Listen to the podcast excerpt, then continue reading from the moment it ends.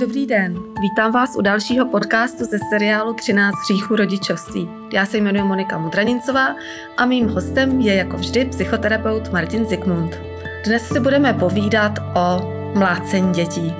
Teď jste se asi trošku lekli. Člověk by řekl, že v dnešní době to už nebudeme muset řešit, ale bohužel opak je pravdou. Tělesné tresty u nás používají stále dvě třetiny rodičů. Ve školách jsou sice zakázané, ale když o dítě zlomíte vařečku doma nebo ho profackujete na veřejnosti, nic se vám nestane. Že to je tak, Martine? Dobrý den. Ano, je to tak. My v Merien na vás myslíme. Nechte si zaslat vaše oblíbené čtení rovnou domů a užijte si svou chvilku spolu s námi. Nyní máte poštovné zdarma. Objednávejte na w w w tečka predplaci tečka c z.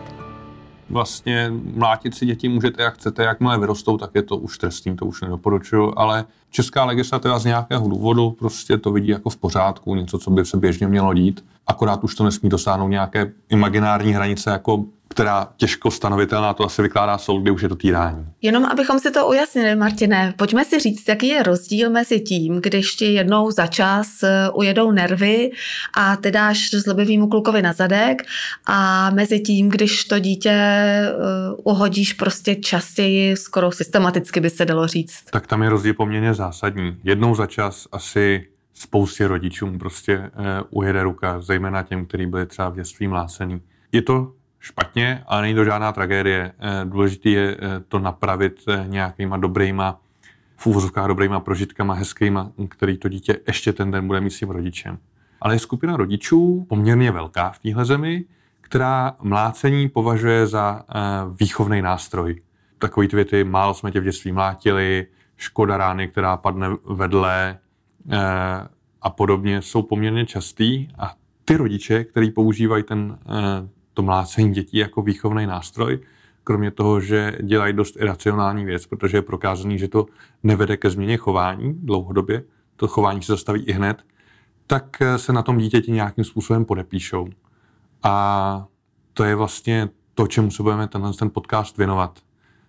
Tomu, jaký následky může mít to dlouhodobý, opakovaný a častý mlácení těch dětí.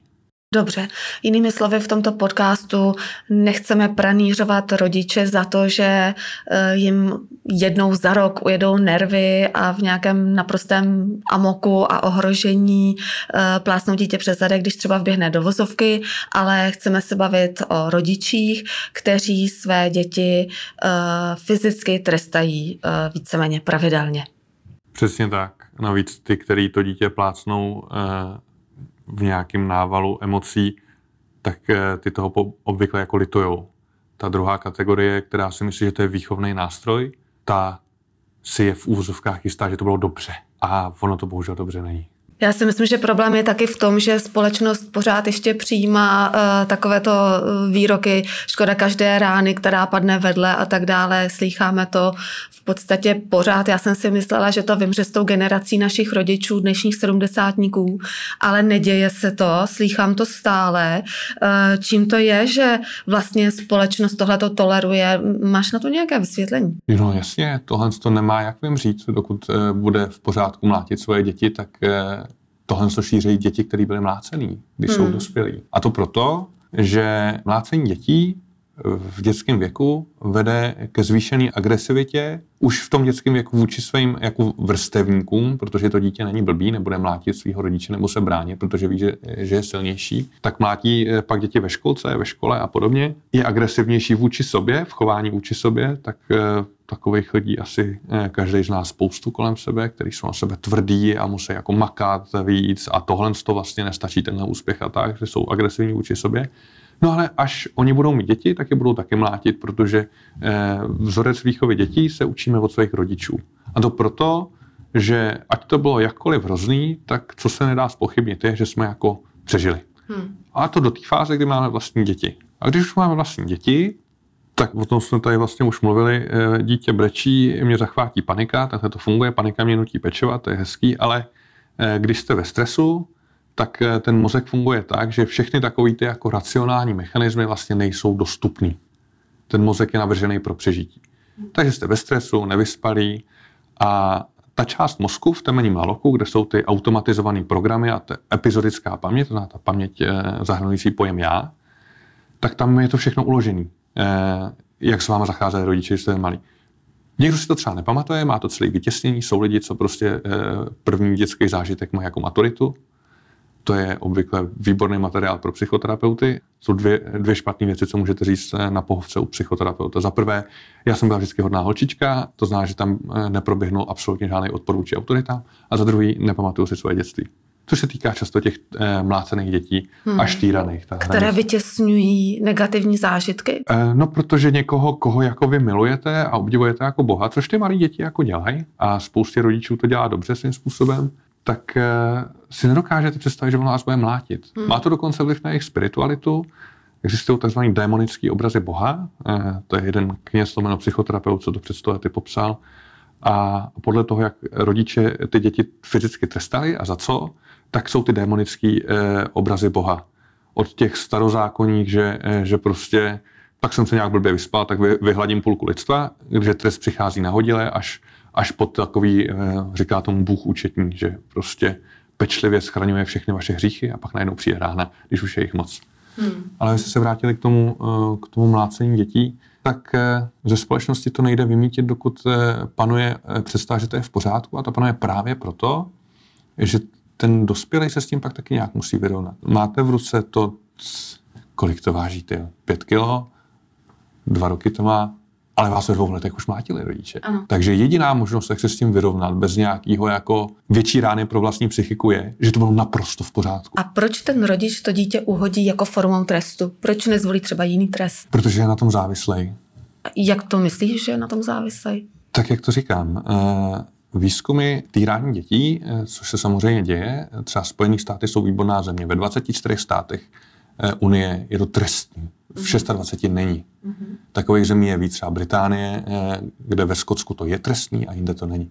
V padesáti státech světa je trestní jakýkoliv fyzický trest pro dítě. A jdete za to do vězení a je to tak v pořádku. Ano. Tady je to v pořádku, takže t, taky naše společnost je na tom očividně velmi dobře, co se týče agresivity lidem vůči sobě, ale hmm. proč jsou na tom závislí? Protože eh, optikou toho často teda řekněme nevyspalýho, vystresovanýho agresi, co si mozečku toho rodiče, on když uhodí to dítě, tak nežádoucí chování přestává. Mm-hmm. To je neoddiskutovatelný fakt. A když nepřestává, tak ho uhodí silnějc. Mm. A když nepřestává, tak ho umlátí do bezvědomí. To je taky jako celkem běžný. Ročně se u nás utýrá kolem tří dětí do smrti, až jakože je umlátí ke smrti ty rodiče. To je docela normální. Strašně je to popravdě teďka, co je horší, umlátit ho ke smrti a že mu to trápení skončí, anebo umlátit ho. E, takže jako umírá každý den. Dítě, když umírá, tak pláče, hlavně ty malé děti. V Spojených státech děti mezi jedním až druhým rokem života fyzicky tři sta šedesát tři procent rodičů. Ty takhle malé děti v téhle vývojové fázi, kdy ten mozek nemá absolutně žádný regulační mechanismy, každá emoce je naprosto intenzivní, tak ty rodiče je zabíjejí. Ano. Ten milovaný člověk, ta moje maminečka, tu, tu, tu, tu, mě právě zabíjí. To je to, co se honí těm dětem hlavou. Co ještě se děje v té dětské psychice, když uhodíš, dejme tomu miminko, já vím, že to je hrozný to říct, ale děje se to, co se stane prostě s tím dítětem třeba do jednoho roku věku, když ho rodiče Když to pr- primární pečující osoba, to znamená matka obvykle, zvládá jako víckrát pravidelně tohle z toho, tak to dítě taky může zemřít. A to ne na důsledky těch ran, nebo toho fyzického týrání, ale na důsledky toho, že se naruší zásadním způsobem jeho psychický a fyzický vývoj. Mm-hmm. Jo, mimochodem, pokud vaše děti začínají mluvit pozdě a vy jste je mlátili, hádejte, kdo za to může. Mm. K těm tomu mlácení těch úplných miminek, což je naprostá zvrácenost, a pokud to někdo děláte, jste zralí na léčení. A to nemyslím žádným dehonestujícím slova smyslu, to myslím naprosto vážně. Máte nějaký zásadní problém, který vás tomu nutí? Ano. Dítě může přestat s nežádoucím chováním, což u nevyspalého rodiče může být pláč. Tím se dostaví okamžitá úleva, ten dopamin, ten vytváří tu závislost na mlácení toho dítěte. Mm-hmm. Znáte, lidi jsou na tom závislí, to jsem vlastně říkal. Ano. Oni to nedělají dobrovolně, oni hledají mm. nejsnažší úlevu, jako kdejaký primitivní zvířátko, a tu dostávají. Mm. Bohužel to má fatální důsledky pro to dítě v dětském věku a mnohem fatálnější v dospělém věku. Mm. Ty výzkumy jsou celkem jasný. Pokud chcete, aby vaše dítě umřelo v nějakém brzkém věku, třeba v padesáti na rakovinu, nebo na kardiovaskulární onemocnění, nebo na onemocnění dýchacích cest, což jsme právě vyjmenovali tři nejčastější příčiny úmrtí v České republice, tak ho mlaďte. Můžeš to víc vysvětlit? Proč je důsledek mlácení, dejme tomu, výskyt těchto chorob, nebo to přispívá k těmhle chorobám? Jo, to víme naštěstí úplně přesně. Tomu dítěti ten rodič, který mu má zajišťovat jako pocit bezpečí a vlastně ty podmínky pro ten rozvoj ve všech slova smyslech, včetně neurologického rozvoje, tak zařídí to, že se sníží tzv. Frustrační tolerance. To dítě bude mnohem obezřetnější a to už na pořád. Ano. Amygdala, která zodpovídá za vyhodnocování ohrožení a, a její velikost, jako fyzická velikost té části mozku, koresponduje s tou frustrační tolerancí a tím, jak často se aktivuje ten hormonální okruh pro ohrožení, tak ta bude prostě jiná, než kdyby to dítě netýral. Hmm. Já říkám týral, protože jakýkoliv mlácení dítěte je jeho týrání. Ať už si legislativa myslí naše, co chce, v padesáti státech světa mají jasno a z pohledu jako psychologie je to taky jasno, jakýkoliv mlácení dítěte je týrání. Hmm. A když žijete celý život jako ve stresu, tak se dostavují ty onemocnění způsobené stresem.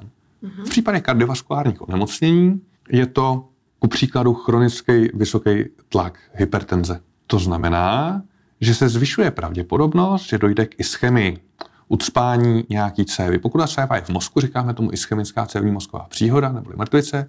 Pokud je ta nějaká céva v určitých částech srdce, říkáme tomu infarkt myokardu. Na to se teda už tolik neumírá, na mrtvici relativně jo, dneska umíráte až na pátý, šestý infarkt.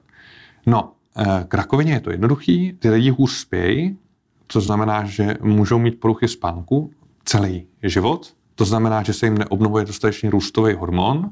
Růstový hormon se negeneruje jenom, když jako rosteme, ale růstový hormon je zodpovědný za buněčnou obnovu. Rakovina je chyba replikace buňky, která vzniká, máme nějakých šedesát tisíc nádorových buněk denně, ty, který nemlátili rodiče, ty, který mlátili rodiče, jich budou mít víc. A je to proto, že prostě se nedostatečně obnovují ty buňky. Když nespíte, máte víc nádorových buněk v těle. To by tolik nevadilo, protože k tomu máme ještě imunitní systém, který k tomu má nějaký nástroje, N K buňky, který zabíjejí ty nádorové buňky. Mm-hmm. To jenom tehdy, když nejste ve stresu. A. Protože hlavní stresový hormon kortizol snižuje funkci imunitního systému. Mm-hmm. Proto ty lidi, rakovina je nemoc ze stárnutí, ten počet nádorových buněk se zvyšuje a jednoho dne prostě to už ten imunitní systém nechytí, to je, to je v pořádku. To se stává. třicet procent populace se to stává docela běžně, ale když tam ten imunitní systém nefunguje, tak prostě budete mít rakovinu mnohem dřív než, než ve vyšším věku a budete ji mít právě proto, že vaše milovaná maminka a milovaný tatínek vás prostě mlátili. Hmm. Kromě těch nemocí mnohdy fatálních, které jsi zmínil, může nastat i porucha vztahové vazby dítěte k rodiči. To každopádně. Můžeš to vysvětlit, co to je porucha vztahové vazby? Můžu. Ta vztahová vazba je vlastně způsob, jakým se vztahujeme, jakým se vztahujeme teďka. Vztahujeme ke světu, k ostatním lidem a k sobě. Některé děti to mlácení e, jsou schopní přežít relativně bez větších jako poruch vztahové vazby, ale tam jde o tu frekvenci a četnost a jestli ten rodič pak omluvil nebo neomluvil a e, jestli jako e, pak máme takový ty e, sadistický rodiče, kteří říkají, víš co, přines si vařečku. Mm-hmm. A nebo když se to dítě někde zamkne v pokojičku nebo vleze jako pod postel, vylez nebo to bude horší. Mm. A nebo přestaň brečet, nebo ti dám konečně takovou, že budeš mít důvod. Ano, přesně. To jsou takové ty oblíbené věty těch sadisticky psychopatických rodičů, hmm. který absolutně nezvládají nejenom svoji rodičovskou úlohu, hmm. ale mají tolik vlastních problémů, že nezvládají ani sebe. A tohle to má definitivní vliv na to, jak se ten, to dítě vztahuje k tomu světu. Vztahová vazba se dokončuje zhruba do tří let věku. Ano. Takže kdo začne s tím, kdo si třeba naplánoval, že bude týrat až čtyřletý dítě, jestli to má někde v kalendáři, v Outlooku napsaný, nebo od pěti, já nevím, jak se ty rodiče plánují to týrání, tak v tom případě jako se může stát, že mají bezpečnou vztahovou vazbu. V ostatních případech, když někdo stihne takhle mlátit svoje dítě, zejména primární pečující osoba je důležitá, do těch tří let věku, tak určitě nebude mít jistou vztahovou vazbu. Nejčastěji má vyhýbavou vztahovou vazbu, což znamená, že má problém s jakoukoliv blízkostí, protože blízkost je ohrožující. Mm-hmm. Projevuje se to například v partnerských vztazích, kdy pokud se ten partner moc přibližuje, třeba tím, že pokud třeba, jo, některý partneři, a to se může stát, co druhýho třeba milujou, jo? Hmm. To je hezký, když se to stane. Hypoteticky se to může stát a, a to je to nejhorší, co se tomu, tomu člověku může stát. Protože to nezná. Naopak, jeho rodiče ho přece milovali a jaký to bylo peklo na zemi. Ano. Takže úplně normální jako člověk, se kterým jdete někde na rande, veselý, sebevědomý, hmm. hravej, celým co všechno, úspěšný, milovaný všema, laskavý, se změní jako v krvelečnou bestii v úvozovkách, protože je zahnaný do kouta, je zpátky pod posteli v tom svém pokojičku, když mu byly dva, tři, a ten, co ho miluje, čeká, kdy, kdy ho zmlátí a jak moc. Hmm. A jak moc to bude brutální tentokrát. Hmm. Akorát, že už nečeká na svého rodiče a na e, svého partnera, který ho bezmezně miluje. Hmm. A toho to neskutečně zraňuje. Ano. A jednoho krásného dne to vyústí v to, že změní svoje vztahové chování ten milující partner hmm. a pak vznikne opravdu peklo na zemi. Někdy to jde pozvolna, takže ty lidi si do toho stihnou pořídit děti a tím pak udělají peklo na zemi samozřejmě taky. Hmm. Kvůli komu? Kvůli rodičům toho partnera hmm. s tou e, výjimou, s tou vazbou. Takže pokud chcete mít někdy vnoučata a vidět je, tak doporučuji nemlátit vlastní děti. No to rozhodně. My jsme mluvili o tom, co to dělá s dětmi, když je rodiče mlátí, dejme tomu mezi tím věkem od miminka, batoleté, po pátý, desátý rok, ale potom dítě přijde do puberty, je to období revolty.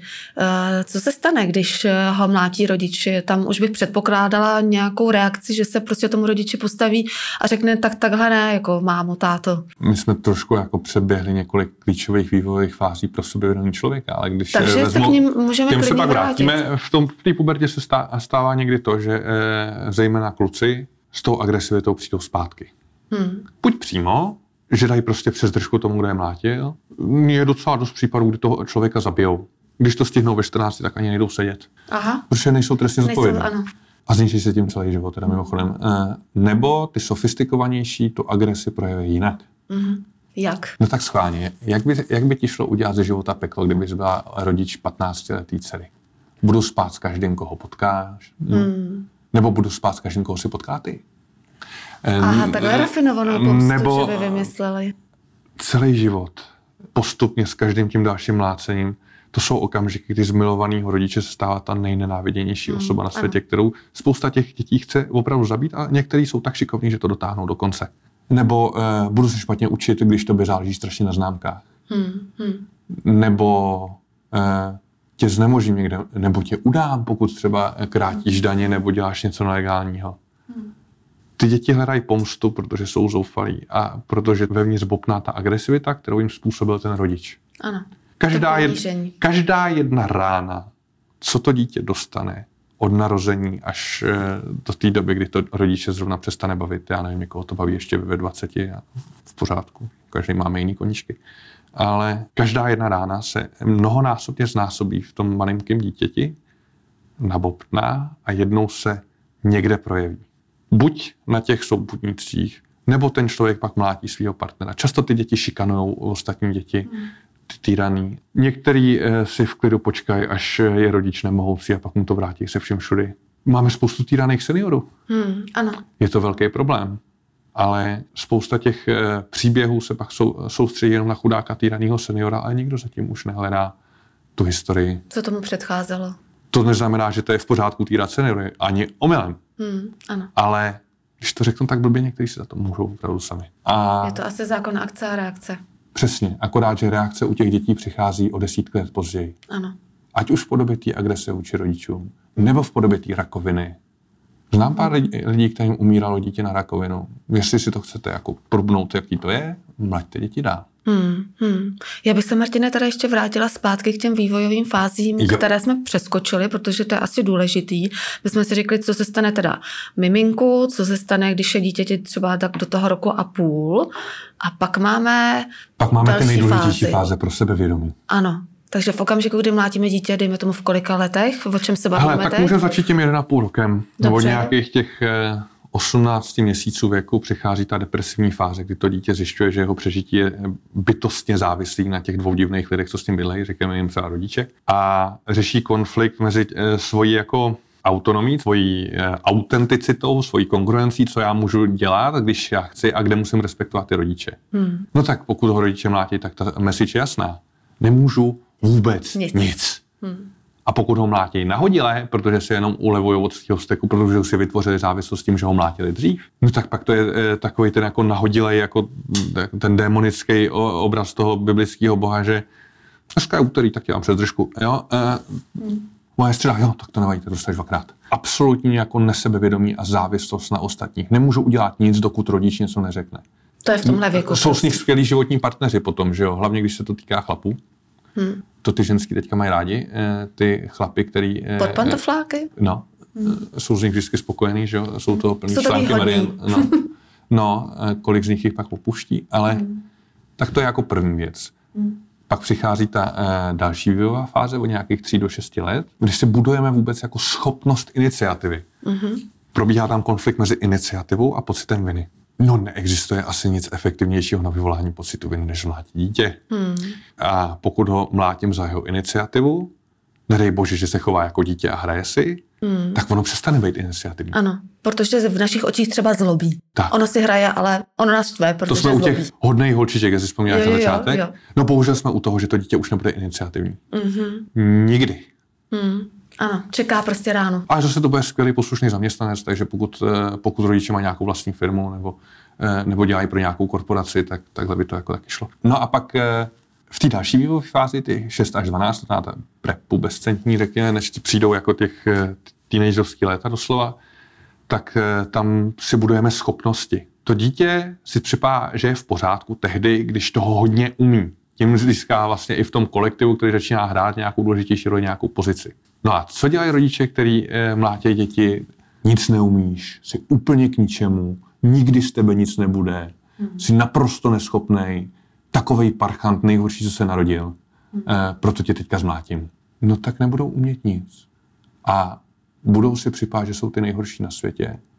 Což je zase jako výborný zaměstnanec. Říká se tomu over-engaged employee, e, nadměrně angažovaný snaživec. Zaměstnanec. To bude takový ten snaživec. snaživec. No. E, nebude umět říkat ne. Ano. Nikomu. Bude v práci do deseti do večera. Ale je strašně oblíbený, protože všichni ho budou mít rádi, protože za ním bude dělat jejich práci. Hmm. Má bohužel jako jeden drobný nedostatek.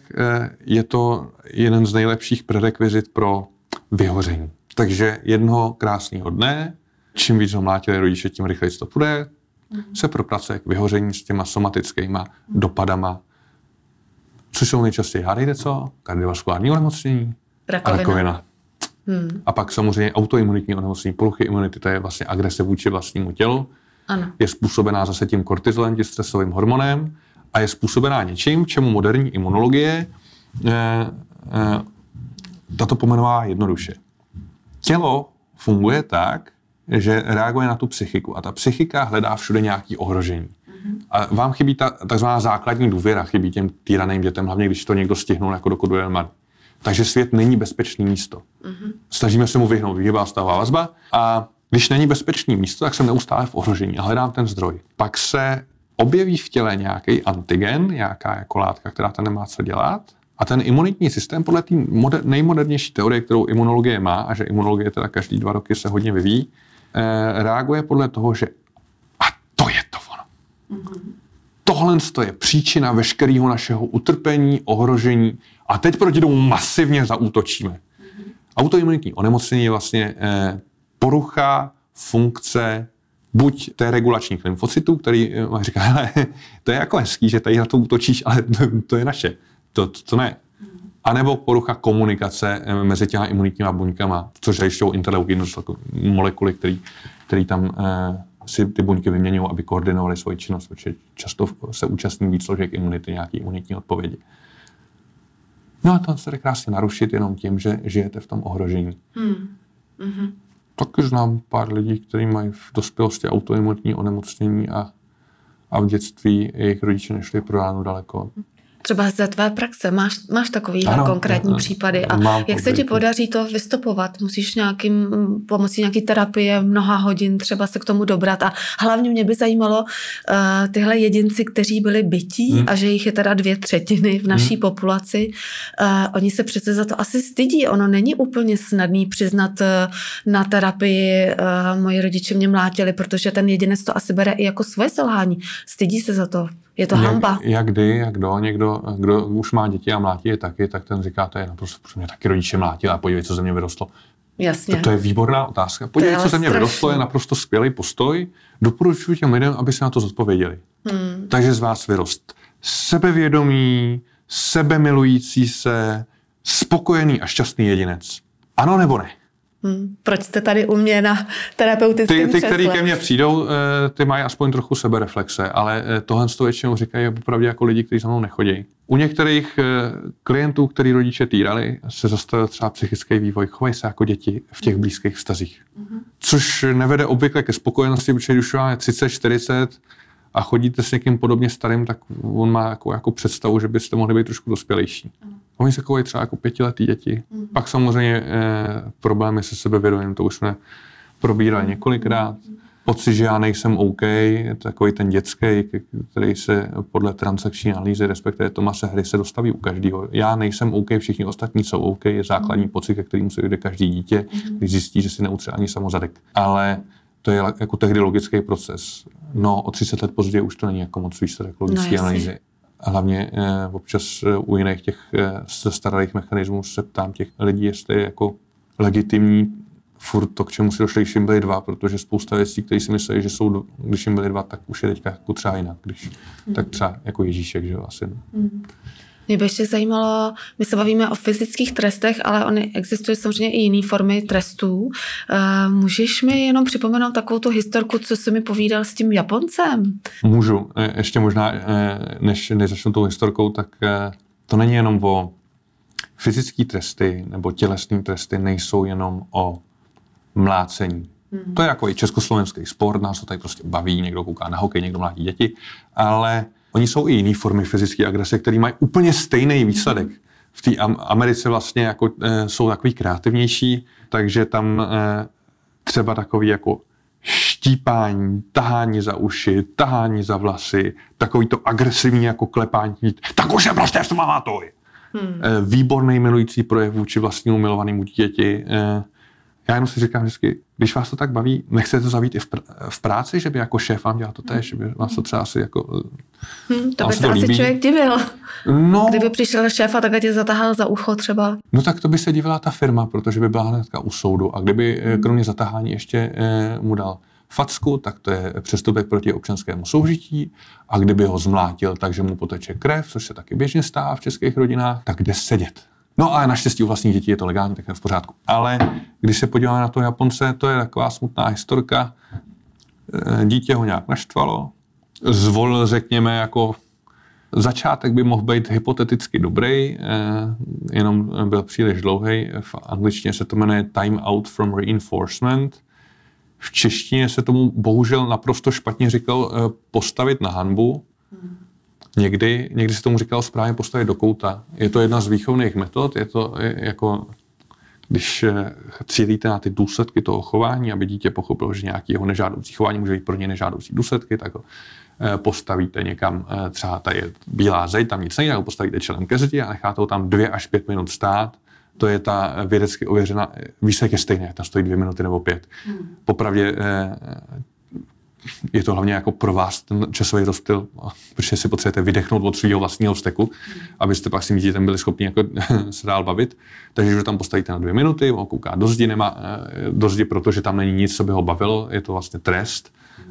A, a to pak jako pomůže, to dítě vychladne, vy vychladnete a, a všechno je dobrý, tak to by byl jako hezký základ, no ale on na horách vyhodil dítě bez bačkůrek v tepláčkách a, a tričku ven na sníh, kde bylo asi minus deset a nechalo tam půl hodiny stát. To je strašný.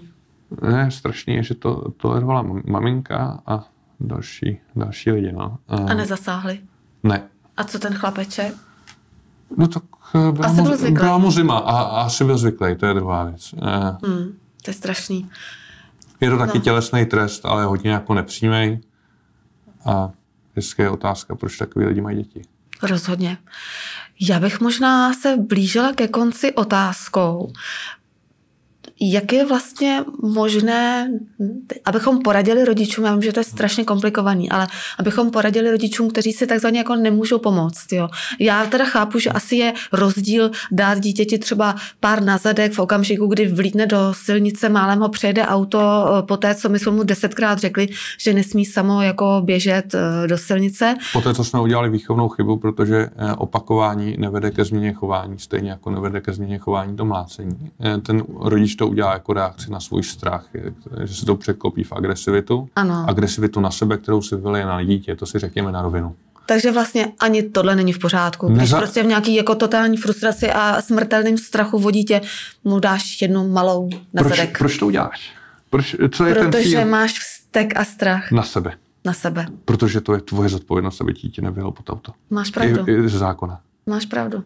Kdo půjde sedět, když to dítě přejede auto? Já. Tak. Takže, Takže ty ani nerozlišuješ teda tady takovýhle úlet, který se stane třeba jednou za rok. Ten úlet se může stát, ale je dobrý pomenovat si, proč to dělám. A dělám hmm. to, protože jsem naštvaný na sebe, hmm. že jsem udělal hmm. chybu. Ano, ano, určitě. To dítě za to nemůže. To je moje zodpovědnost. Asi jsem ho to nenaučil. A krásně si pomenovala to nej, nejčastější rodičovskou chybu. Knowing is not doing, říká profesor Alan Kazdin, jeden z nejznámějších dětských psychoterapeutů na světě.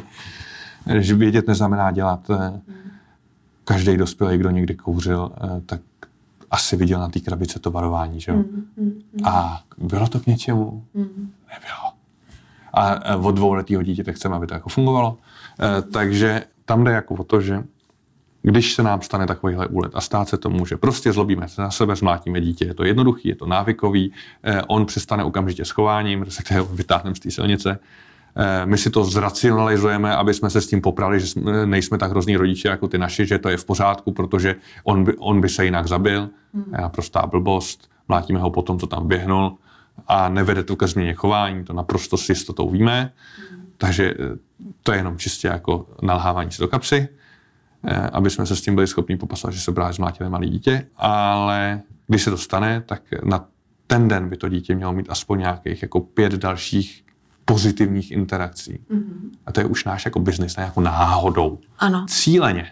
A to říká kdo? Nějaký psycholog? Nebo... To říká Barbara Fredrickson, to je jedna z matek pozitivní psychologie, byť je to původně chlapský obor uh, z University of North Carolina, která vlastně na to udělala výzkum, jmenuje se to positive ratio, pozitivní uh, poměr.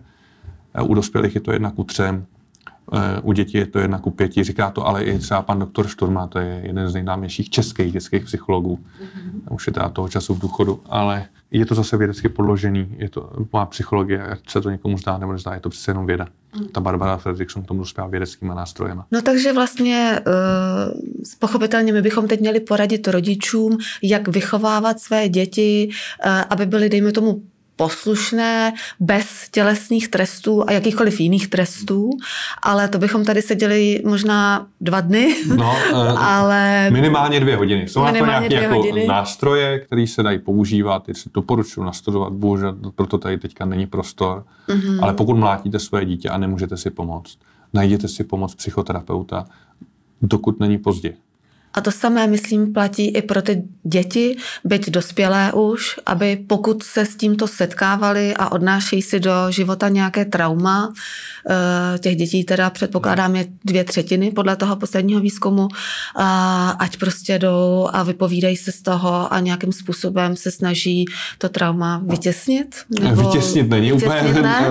většina, nebo většina velká z nich to má vytěsněný, že si to vůbec nepamatuje, že se ano. to dělo, ale bohužel jednají podle toho, jak by se to dělo, včetně těch zdravotních důsledků. Ano. Takže když to řekneme jako pro ty eh, mlácený děti dospělí, tak je to jednoduchý. Pokud máte problémy ve vztazích, eh, z blízkostí, že je pro vás ohrožující a pak se chováte tak, jak nechcete a vidíte to už. Pokud máte problémy s imunitním systémem a byli jste mlácený hodně, pokud máte problémy eh, říkat ne a s pocitem nedostatečnosti, pokud máte velký problémy se vlastním sebevědomím a eh, byli jste mlácený v dětství rodičema, může to s tím dost pravděpodobně souviset a je potřeba s tím nějak pracovat.